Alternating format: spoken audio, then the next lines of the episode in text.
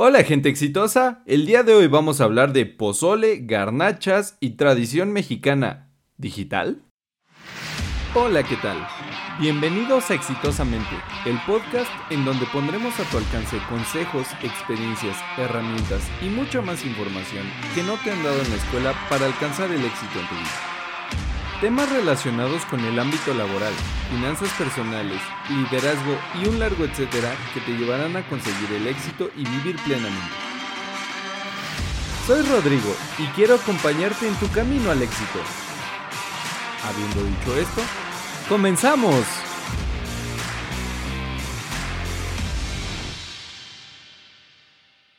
Bueno, pues el día de hoy está completamente dedicado a las tradiciones mexicanas, la comida y sobre todo el mes patrio. ¿Por qué? Porque estamos en septiembre. Y como lo mencionaba en la introducción, hoy vamos a hablar de pozole, garnachas, en específico del chile nogada, y las tradiciones mexicanas. Y de verdad, ¿las podemos pasar a digital? Claro que sí. Pues vamos a, vamos a empezar con lo que viene siendo la tradición mexicana. La tradición mexicana empieza hace cientos de años con las culturas prehispánicas, de las cuales hoy en día hay 25.694.000 personas indígenas en México, lo cual representa el 21.5 de la población total del país, divididos en 68 pueblos, los cuales su, por por número de hablantes, y vamos a hablar únicamente de lenguajes, de, lenguas indígenas, en orden, son el náhuatl, aquí en el centro de México, el maya en el sureste, todo lo que es la península de Yucatán, Quintana Roo y estos estados que están en el sureste de México. Luego el pueblo mixteco, que principalmente están asentados en Oaxaca y Guerrero, zapoteco, que están principalmente en Oaxaca. Luego viene la, cultura tzeltzal, que están en Chiapas, en su mayoría.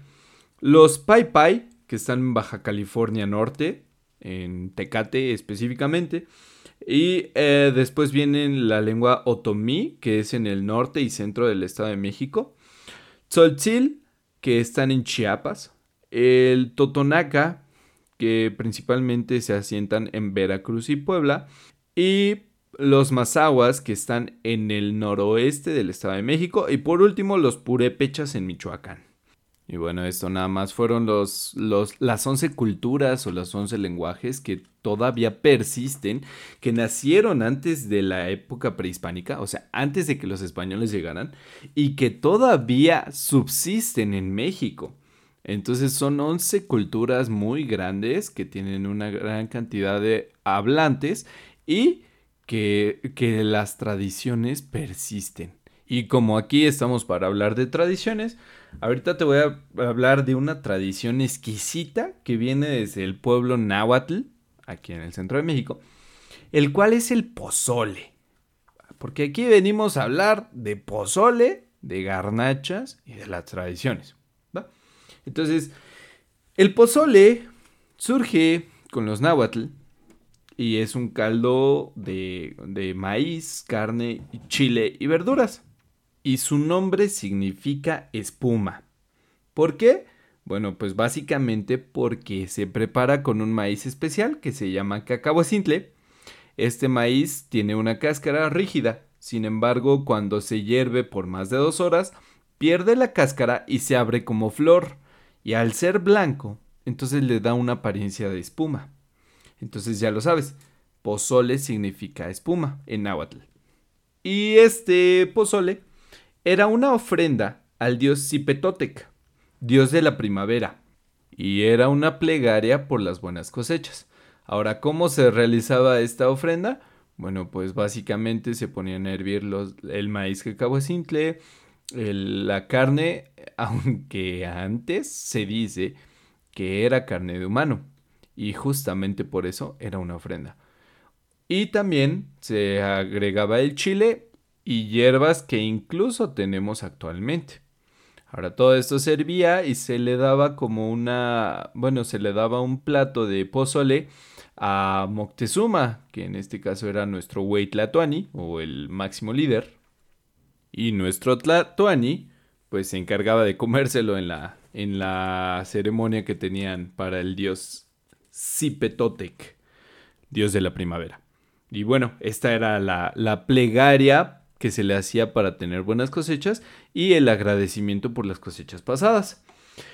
Ahora, eh, a lo largo de la historia, este delicioso guiso y tradición ha tenido modificaciones, ya no tan salvajes, ya no comemos carne humana, y a partir de, se ha cambiado a partir de los ingredientes y gustos de cada región de México. Por ejemplo, en Guerrero se le agrega tomate verde, en Michoacán se le agrega chicharrón, en Colima se le agrega queso blanco y en Jalisco cerdo y chile ancho el cual es como moradito. Entonces, pues tiene un sabor completamente distinto, ¿no? Y, e incluso en algunas zonas costeras se le agregan sardinas. Entonces, consúmelo como tú quieras, pero por favor no dejes de probar un rico pozole que es tradición prehispánica de México. Y bueno, después de esta rica tradición viene pues Cristóbal Colón, a descubrir América, entre comillas, en 1492, digo porque ya estaba descubierta, porque habíamos pueblos indígenas aquí. Sin embargo, luego viene el ejército de Hernán Cortés en 1521 y venían a imponer su religión, creencias y estilo de vida a través del genocidio y prácticas no tan loables. Y así es como nace la colonia de la Nueva España. Posteriormente, en 1810, el 15 de septiembre, una buena dotación de personajes criollos, españoles y mexicanos deciden ponerle fin a este régimen de esclavitud en el que nos tenían.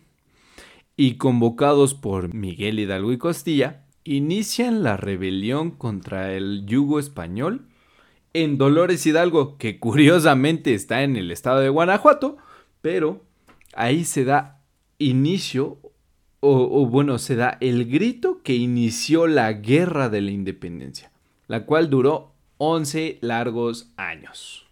Y terminó en 1821, con la entrada del ejército trigarante con nuestra bandera de tres colores, el verde, blanco y rojo, y proclamado país independiente a México. Y con este triunfo viene una delicia culinaria, que es el chile en hogada cuya leyenda más famosa de su aparición es que, después de la independencia, unas monjas en Puebla crearon un platillo que llevara los colores de la bandera patria para celebrar la independencia de México. Y lo decidieron crear, pues obviamente, como estaban en Puebla, con chile poblano, que es verde, en ese entonces, como estaban también en septiembre, porque la independencia se dio en septiembre 27 de 1821, pues en esta época se, se dan las nueces y se dan las granadas. Y con esos colores deciden crear lo que es el platillo del chile nogada, que básicamente tiene chile poblano, que es verde, lo blanco es una crema de nuez o nogada, que también tiene jerez, y lo rojo es la granada, la granada roja. Teniendo estos sabores, decidieron crear un relleno que sería algo agridulce de carne, cebolla, puré de jitomate, pasas, almendras, piñones, duraznos, peras, manzanas, plátano macho e incluso acitrón, el cual está en peligro de extinción, por lo cual te pediría que no lo consumas, que no lo compres, que no hagas nada con acitrón para que cuides un poco esta especie en peligro de extinción. Y bueno, la cosa es que estas monjitas mezclaron todo, pusieron esos colores e hicieron lo que hoy conocemos como un chile en nogada, los cuales son deliciosos. Y seguimos con algo de tradiciones mexicanas.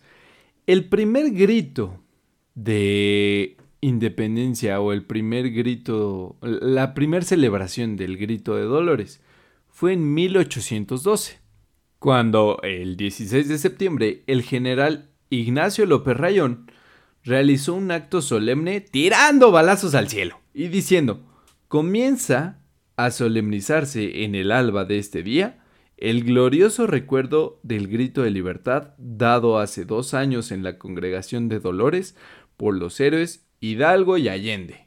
y un año después de haber tirado balazos al cielo, en 1813 el generalísimo José María Morelos y Pavón incluyó en su documento Sentimientos de la Nación el punto 23, en el cual se solicita la conmemoración del 16 de septiembre para preservar el recuerdo del día en que se inició el movimiento libertario y reconocer en la posteridad a los iniciadores de esta lucha. O sea, en pocas palabras, quería que se conmemorara cada año el 16 de septiembre como un acto solemne y, recordatorio de aquellos que iniciaron el movimiento independentista. Y con esto llegamos al año 2020, en donde también podemos hacer historia de dos formas. El año en que el mexicano venció al coronavirus o el año en que lo dejó vivir. Ahora, ¿cómo podemos acabar con esto, con la epidemia del coronavirus? Pues de las maneras que ya nos han dicho y hecho ver muchas personas, que es usar cubrebocas, lavándonos las manos y celebrar en familia, pero sin estar juntos. Actualmente hay aplicaciones que nos permiten estar conectados como Zoom, como son Google Meet y WhatsApp. Y esas aplicaciones te pueden permitir estar en contacto con tus seres queridos y son completamente gratis. Utilízalas. Ahora, con estas aplicaciones, ¿cómo puedes pasar una noche del 15 de septiembre en familia? Bueno, pues en primera, prepara o localiza tu distribuidor favorito de manjares como son el pozole, el chile en nogada, las garnachas, taquitos dorados, etc. Y pambazos, no se me vayan a olvidar los pambazos. Y para disfrutarlos con tu familia, entonces lleva tus topper con tu distribuidor, lleva tus refractarios, tu cualquier contenedor, una charola incluso, y pide el pozole, garnachas o antojitos y distribúyelo con tu familia. O sea, ve y entrega a los miembros de tu familia en sus casas. O si viven todos en la misma casa, pues ahí, sí se puede, ¿no? Pero si viven en casas separadas, distribuye el producto. Tú dales el pozole o los garnachas y llévaselas a cada una de sus casas. Después, regrésate a tu casa y realiza una videollamada, ya sea vía Zoom o WhatsApp o Google Meet, y celebren felizmente y libres de contagiarse del coronavirus. Una vez en sus respectivas casas, brinden por todos aquellos que nos dieron patria, por los héroes que nos dieron patria, y brinden también por los héroes que nos están dando tranquilidad en el día a día, como son doctores, enfermeras, personal de limpieza, eh, conductores de, de, transporte público y un largo etcétera, ¿no? Entonces no se olviden de ellos. Vivan los doctores, vivan las enfermeras, viva el personal de limpieza, vivan los choferes, vivan todos aquellos y cada uno que tienen que salir a trabajar incluso con esta pandemia y sobre todo viva tu familia. Porque si vive, entonces tú vas a estar feliz. Si no, si los, si los expones al coronavirus, si los expones a andar saliendo, te aseguro que no vas a tener un final de año muy placentero. Pero bueno, así terminamos el día de hoy con nuestro capítulo de pozole, garnachas y tradiciones mexicanas en digital. Y recuerda, siéntete feliz y orgulloso de ser mexicano, ya que somos un pueblo de dioses, con cultura milenaria y mucha creatividad y potencial. Solo te pido que abraces tu cultura, cuides de ti y tus seres queridos, y asimismo cuides el glorioso país que tienes y sus recursos naturales y vive exitosamente. Hasta la próxima.